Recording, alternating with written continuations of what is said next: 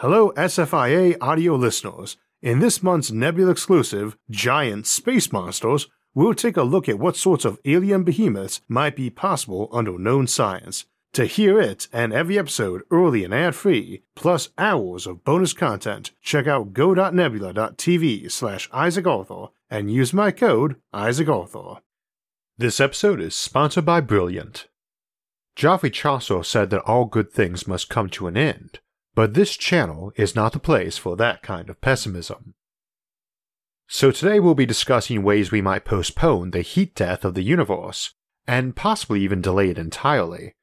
To do that we must first discuss what the heat death is and why we think it's going to happen. The best place to begin is to note that there is a bit of a difference between what we normally think of as heat and what the term means in physics. Heat, to us, in a casual and day-to-day sense, is how warm it is.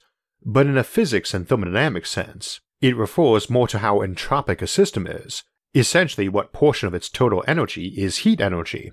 Heat is random motion of particles, and we can only get work done using such a system if it's got other energy still stored in it in other ways, or if we connect it to something colder.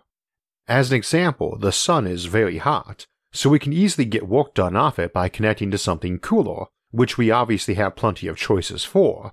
It is making that heat by converting hydrogen into helium, photons, and neutrinos, converting mass energy into heat energy in the process. A system is at maximum entropy when all those options have been used up and everything is converted to heat that can be, hence heat death. It's a bit confusing though, since we'd expect this to happen nowadays when it's rather cold, but beyond that term really meaning maximum entropy, we should keep in mind that our cosmological models have changed over time. As an example, we often talk about how you can't hide a megastructure like a Dyson Sphere because it needs to radiate away all the heat it's been absorbing from its own star or get cooked, and when we think of space as cold, it's easier to forget that not only is it not cold, but most of the mass in our solar system, for instance, is blazing hot. There is very little heat as heat energy in empty space, but that's not temperature. The temperature of outer space near Earth is about two hundred eighty-three Kelvin, a temperature of ten Celsius or fifty Fahrenheit, light jacket weather. There's just virtually no particles around actually containing heat in a near vacuum, but those that are around are warm enough. Alternatively, ninety-eight percent of the solar system's mass is inside the sun and boiling hot, and half the remainder is in Jupiter and quite hot too. We used to think we lived in a steady state universe, one which does not expand, or is infinite but basically homogeneous. Go anywhere and find about the same density of stars, all bits more or less the same. In such a universe, a heat death can be pretty literal. All the mass energy that can be converted to heat eventually does get converted, as even photons made in this process eventually get absorbed somewhere, and even those emitted as heat radiation by warm objects will just get absorbed somewhere else down the road. Your whole universe turns into warm objects bathed in a flood of photons of about that temperature's black body wavelength. We've not discussed Olbers' paradox in detail here before, mostly because it's not a paradox anymore under new cosmology, but you can look that up if you want details on this notion. Short form, in a static and non-expanding infinite universe, you have a star in every direction you can look, so the sky is bright white, not mostly black, and everything gets real hot. This is even true in a universe that isn't infinite in size or age too, if it isn't expanding. And in such a universe, a heat death is quite literal, in the normal meaning of hot too. Alternative cosmologies like the Big Rip also circumvent our normal concept of a heat death too, though by killing everyone on a shorter timeline. It's only in an expanding universe that our particular form of heat death can occur, be that universe finite or infinite, because it means the total volume of space is constantly on the rise. And yes, an infinitely large object can keep growing, even though infinity plus infinity is still infinity. Infinity is not a number. The size of a universe doesn't matter for this purpose, just that it keeps expanding and thus eventually you get distances big enough that the expansion rate between galaxies is faster than light can catch up to. That's what lets us get around Olbers' paradox, and why the Cosmic Microwave Background Radiation, or C M B radiation, which is leftover light from when the universe was younger and hotter, is redshifted all the way down to chilly microwaves. Originally, when those photons were first emitted, they were mostly visible and high infrared. If the universe weren't expanding constantly, we'd be bathed in those original photons at their original energy. It has been suggested that if we could somehow stop dark energy and stop the universe expanding, we could stop the heat death, but quite to the contrary, that would actually kill us faster. We can keep extracting work from matter only as long as we have some cooler places to move that heat, and if expansion ends, everything would just start warming up because none of those emitted waste heat photons would have anywhere to go but other bits of matter they eventually ran into. Everything would also start falling back together into a big clump, unless the universe was actually infinite, so that stuff was pulling equally strongly with gravity in every direction, and even then you get a lot of local clumping ending in giant black holes everywhere eventually. Had this expansion stopped back when the universe was smaller and that C M B radiation first emitted itself, around the year three hundred thousand A B B after Big Bang, the universe would be a thousandth its current size and about three thousand Kelvin everywhere and bathed in photons of about that frequency. Instead, that expansion is fast enough that everything is on average cooling down, regardless of whether or not the expansion of the universe is accelerating, and whether or not that acceleration is a good thing. That expansion itself is a very good thing for us, both that it was expanding and that it continues to expand. A quick note on that idea, that you can't travel faster than light, but that these galaxies are separating faster than light, which obviously confuses people. First, it's not that stuff can't go faster than light, a shadow for instance can, rather it's that information and cause and effect can't go faster than a certain speed, and that objects with no mass happen to move at that speed, such as photons of light and presumably gravitons, and we just happen to discover photons first and name that speed the speed of light. Second, those objects aren't exactly moving away in a classic sense.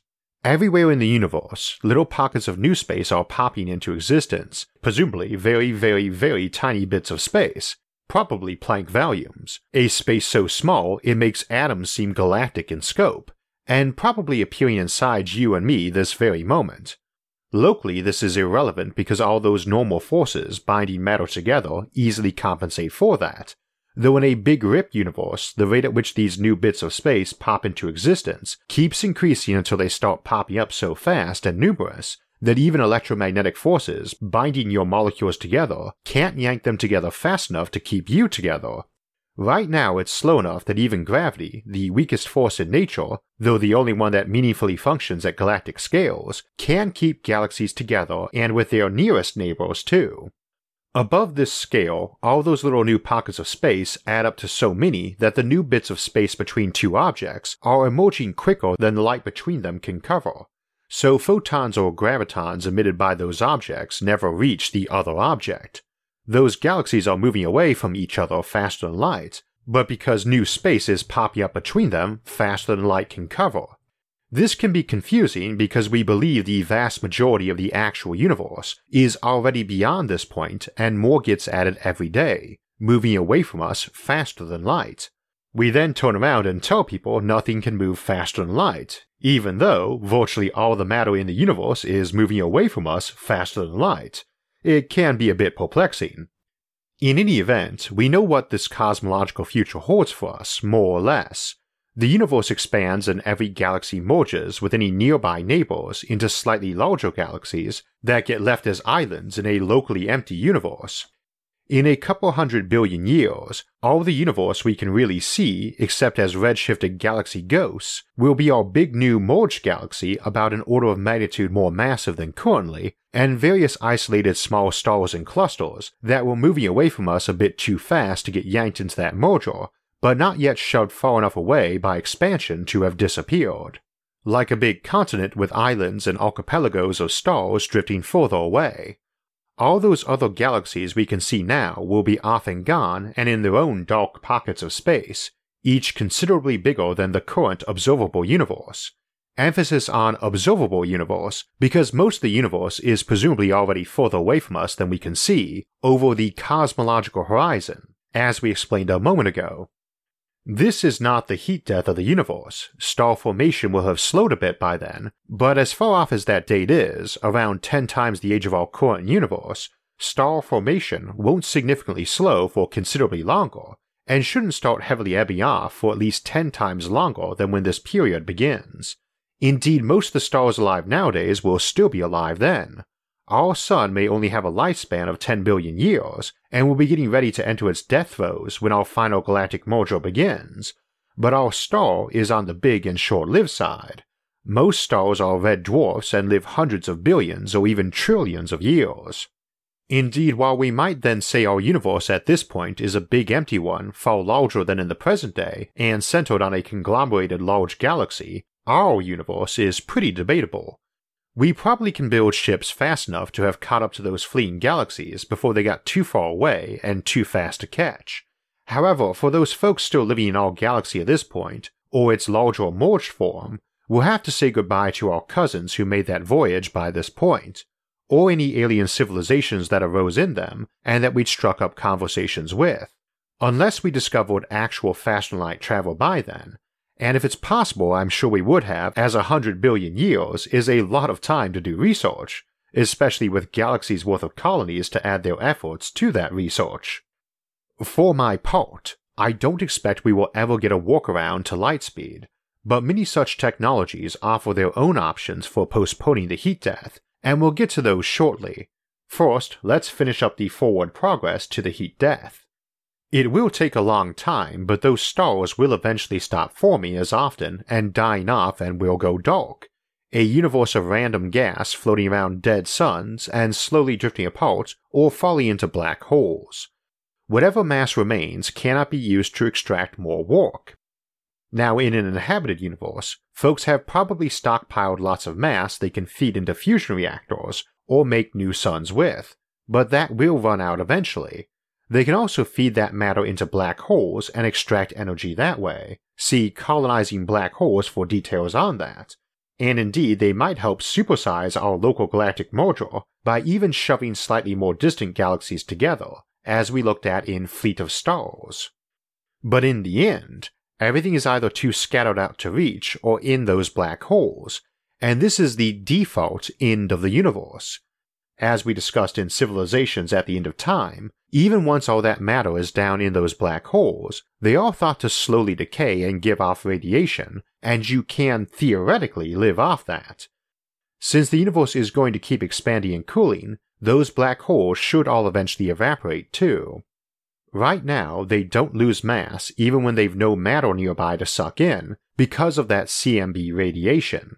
It's everywhere, and as thin and weak as it is, it's still stronger than the Hawking radiation emissions of even the most powerful natural black holes, so they emit a little bit of Hawking radiation but suck in more C M B radiation and grow in mass from that alone. As that weakens and thins out, as we expand, they'll start hitting tipping points where more comes out than goes in, and less massive black holes emit Hawking radiation faster, and emit it ever faster and more powerfully as they shed mass. Eventually, any black hole will have reduced in size to something emitting enough power you can usefully collect energy off it. Hawking radiation off a natural black hole, for instance, couldn't even power a light bulb continuously, even if it emits insane amounts of energy, just because it does it so slowly.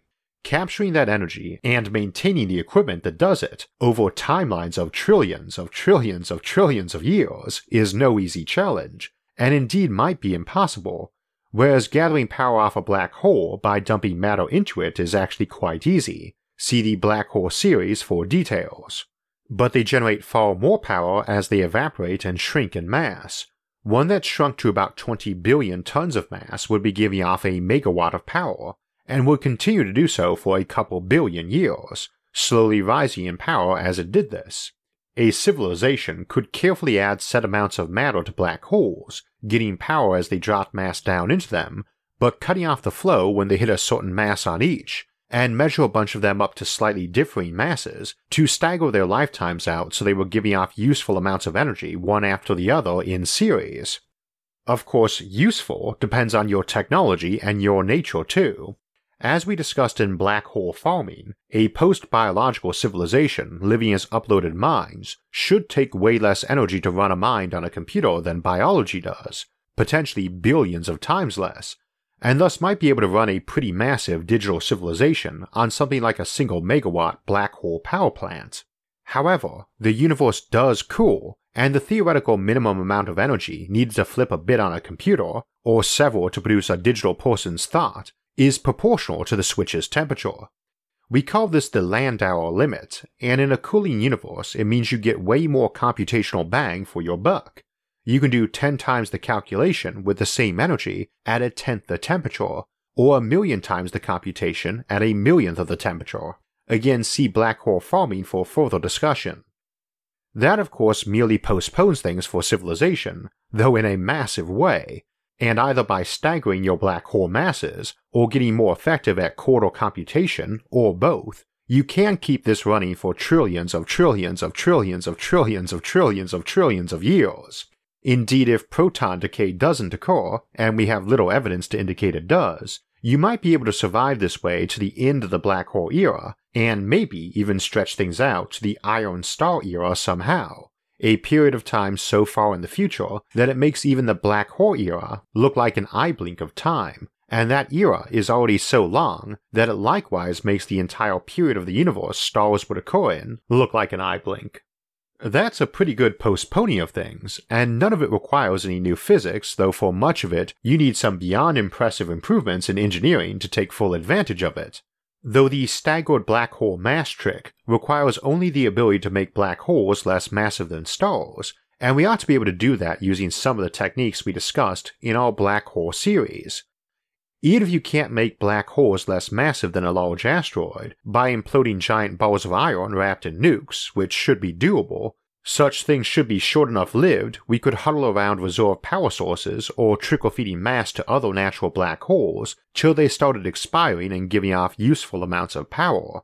This is nothing like the great and glorious digital period that a post-biological civilization that's mastered artificial micro-black hole generation could enjoy, but it would allow at least some remnant, on par with modern population numbers, to dwell on for ridiculously long periods of time under known physics. But let's start considering some options for unknown physics. I mentioned faster-than-light travel earlier as a workaround to the heat death, and one of those methods is that F T L is usually the same thing as time travel, and as we mentioned some weeks back in our time travel episode, you can always jump back in time to an earlier period of your universe, or possibly a different universe, and escape the heat death that way. Needless to say, any technologies that permitted travel to newer or younger universes, assuming they exist, also allows this option, and not just for escaping either. Entropy or heat death is what happens when a system runs out of available work energy in a closed system. You can always add more energy from outside, or connect that system to another system that's colder and run a heat engine between them till they reach equilibrium. So if you can travel to new universes or dimensions, and travel back and forth, you can postpone the heat death of our universe that way. You just open a gateway to a younger or lower entry place, or one where that concept doesn't even apply. We don't want to assume the sum total of reality is merely different variations on the events and age of our own, but with the same rules. After all, there was always that irritating question of where all the energy in this universe came from initially, and where all that dark energy came from. And as a side note, while some folks in cosmology like to occasionally suggest it might not need to have come from anywhere, and while that is presumably possible, there's nothing even vaguely scientific about that claim at this time. We know nothing more of what comes before or outside this universe than we knew back in the time of folks like Plato and Socrates, with the exception of having a bit clearer view on how space and time are merged together and run, and while I entirely sympathize with a lot of cosmologists and theorists wanting to weave that into our current models, it's all very hand-wavy and maybe a bit irresponsible. Time in this universe doesn't have to have had a beginning, and presumably doesn't have a zero minus one moment, but that does not just let you say cause and effect at a grander scale do not exist. Of course it might not, we just don't know, but critically, we don't even have a hint of the tiniest clue at the moment, scientifically speaking. That's not just me poking at theorists for speculating on a lot of stuff without evidence to back it up, but also a warning, since we'll be doing that ourselves for the remainder of the episode. From this point on, while we'll be sticking to concepts with at least a decent theoretical framework behind them, we are moving outside known science or strong theory, so grain of salt, or dump truck of salt perhaps. First, it's always possible that expansion of the universe is not an eternal thing, and eventually dries up into a non-expanding or steady-state one, or that the broader multiverse or whole grand shebang is effectively steady-state, and all those other universes and realities you might be mining for energy would dry up too. However, such a case leaves the door open for a random reset, what we call a Poincare recurrence. Shuffle a deck of cards enough times, and it will eventually return to the order it was originally in. Take anything random and changing, and it will eventually repeat states, and when we're discussing it in entropic terms, it need not perfectly reset either. A deck of cards will return to its original state, but along the way it will form a lot of patterns, like having several cards in a row be in numerical order, or lower entropy so to speak. The amount of time involved for this to happen, even for a simple deck of cards, fifty-two objects in fifty-two possible states each, are simply enormous, and grow vastly more enormous for each element and possible state added. However, the bigger your deck, the more small patterns or randomly lower entropy spots you'd have emerging. If you could find and access those in our analogous universe, you could presumably run a civilization off them indefinitely. But all that assumes you can't either reverse entropy in some deliberate fashion, or create reversible processes. It may be possible to do reversible computing, cases where you can flip, unflip, and reflip bits without expending any net energy or raising entropy. However, from a practical standpoint, it's rather debatable if this really allows true and lasting computation in the context of thought and memory, since you're arguably undoing the computation or thought when you reverse it, and of course you always get some loss around the edges on any system, so reversible computing might only allow a postponement of entropy rather than a standstill or reversal. The same will generally be true for any reversible process besides computation too. Can you reverse entropy though, break the laws of thermodynamics, turn back the growing chaos of a system without doing so by adding more chaos to another system? We don't know for sure of course, and folks have often suggested ways to do it, or even claim to have accomplished it, and not simply random loons or scam artists offering perpetual motion machines. Back in two thousand sixteen, researchers at Argonne National Labs came up with a way we might be able to do negative entropy gain at a local, temporary, and quantum way, and quantum does seem to offer us some avenues that might permit local entropy drops. This does not necessarily mean they actually do, or that such a thing could ever be scaled up to macroscopic scale. Taking advantage of quantum behavior by simply scaling it up or building huge numbers of copies of it does not generally work, or at least is insanely more difficult than folks tend to assume. Though I'm not too pessimistic about such avenues. Most of our theoretical notions for where all the stuff for the Big Bang might have originated from usually do tie into quantum, where stuff can just appear out of nowhere anyway, although let me caveat that by saying we just tend to say appear out of nowhere. We don't know if it does any such thing, and use the phrase to mean we don't know where from, possibly from nothing at all, rather than yes, this definitely appeared from nothing at all. It's problematic when discussing how to escape or delay the death of the universe when you don't know where it came from or what the underlying quantum structure is, beyond that there seems to be one, and it seems to constantly foam and froth with vast amounts of hazy potential particles and energies.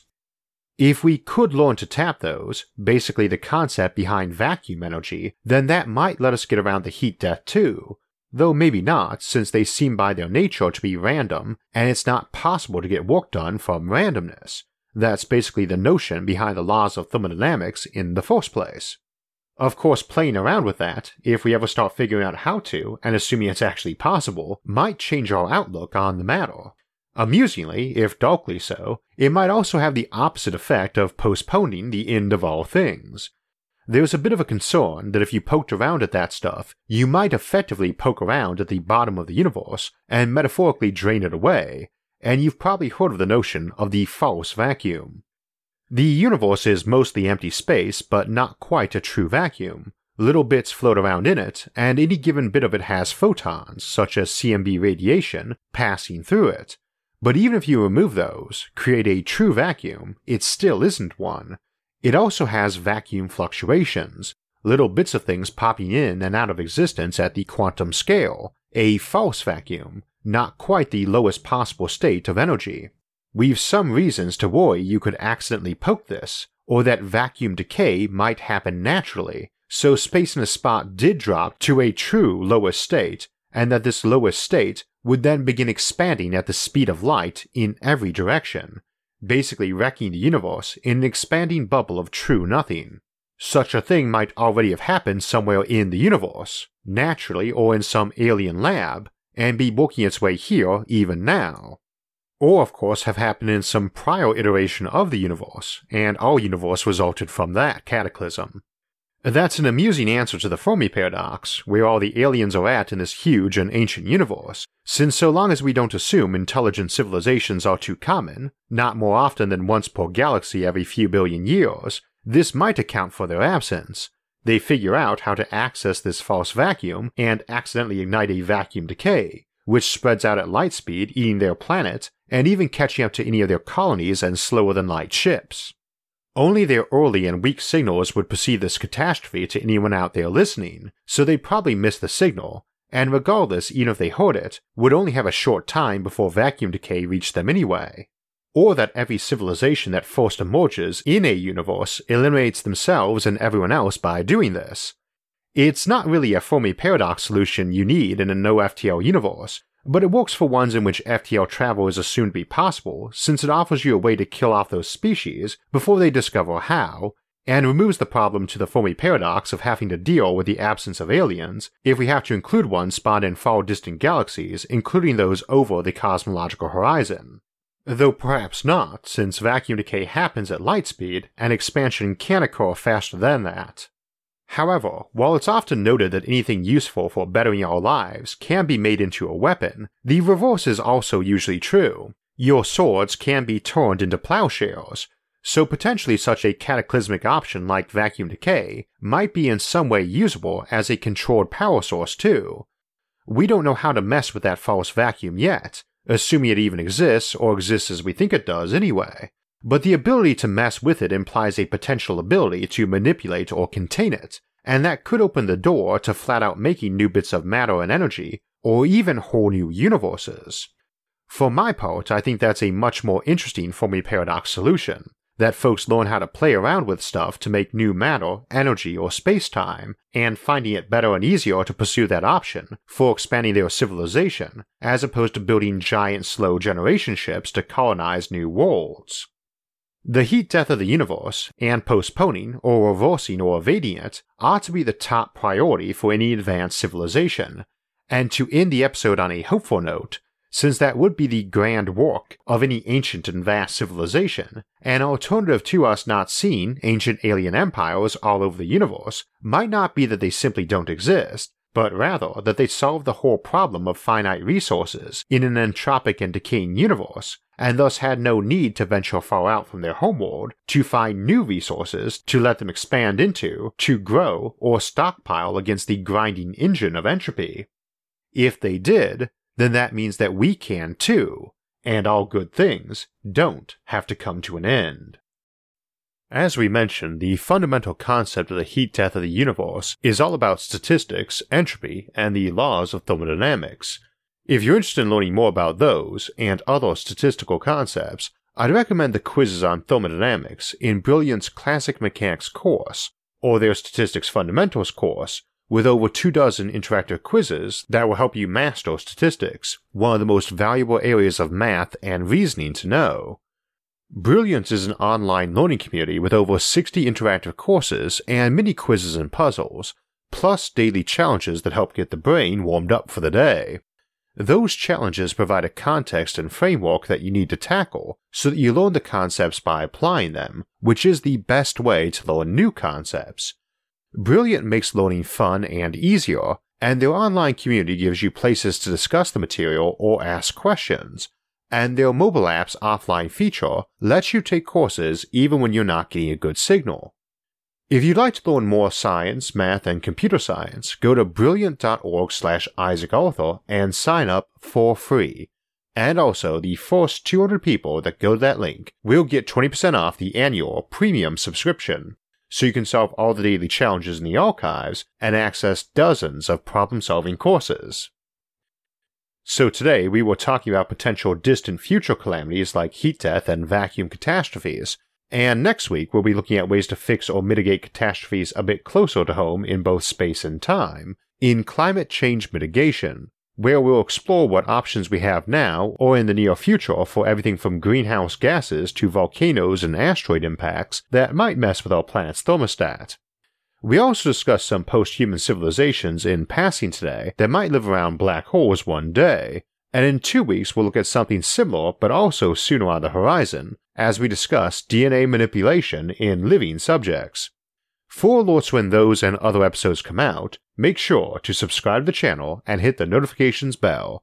And if you enjoyed this episode, hit the like button and share it with others.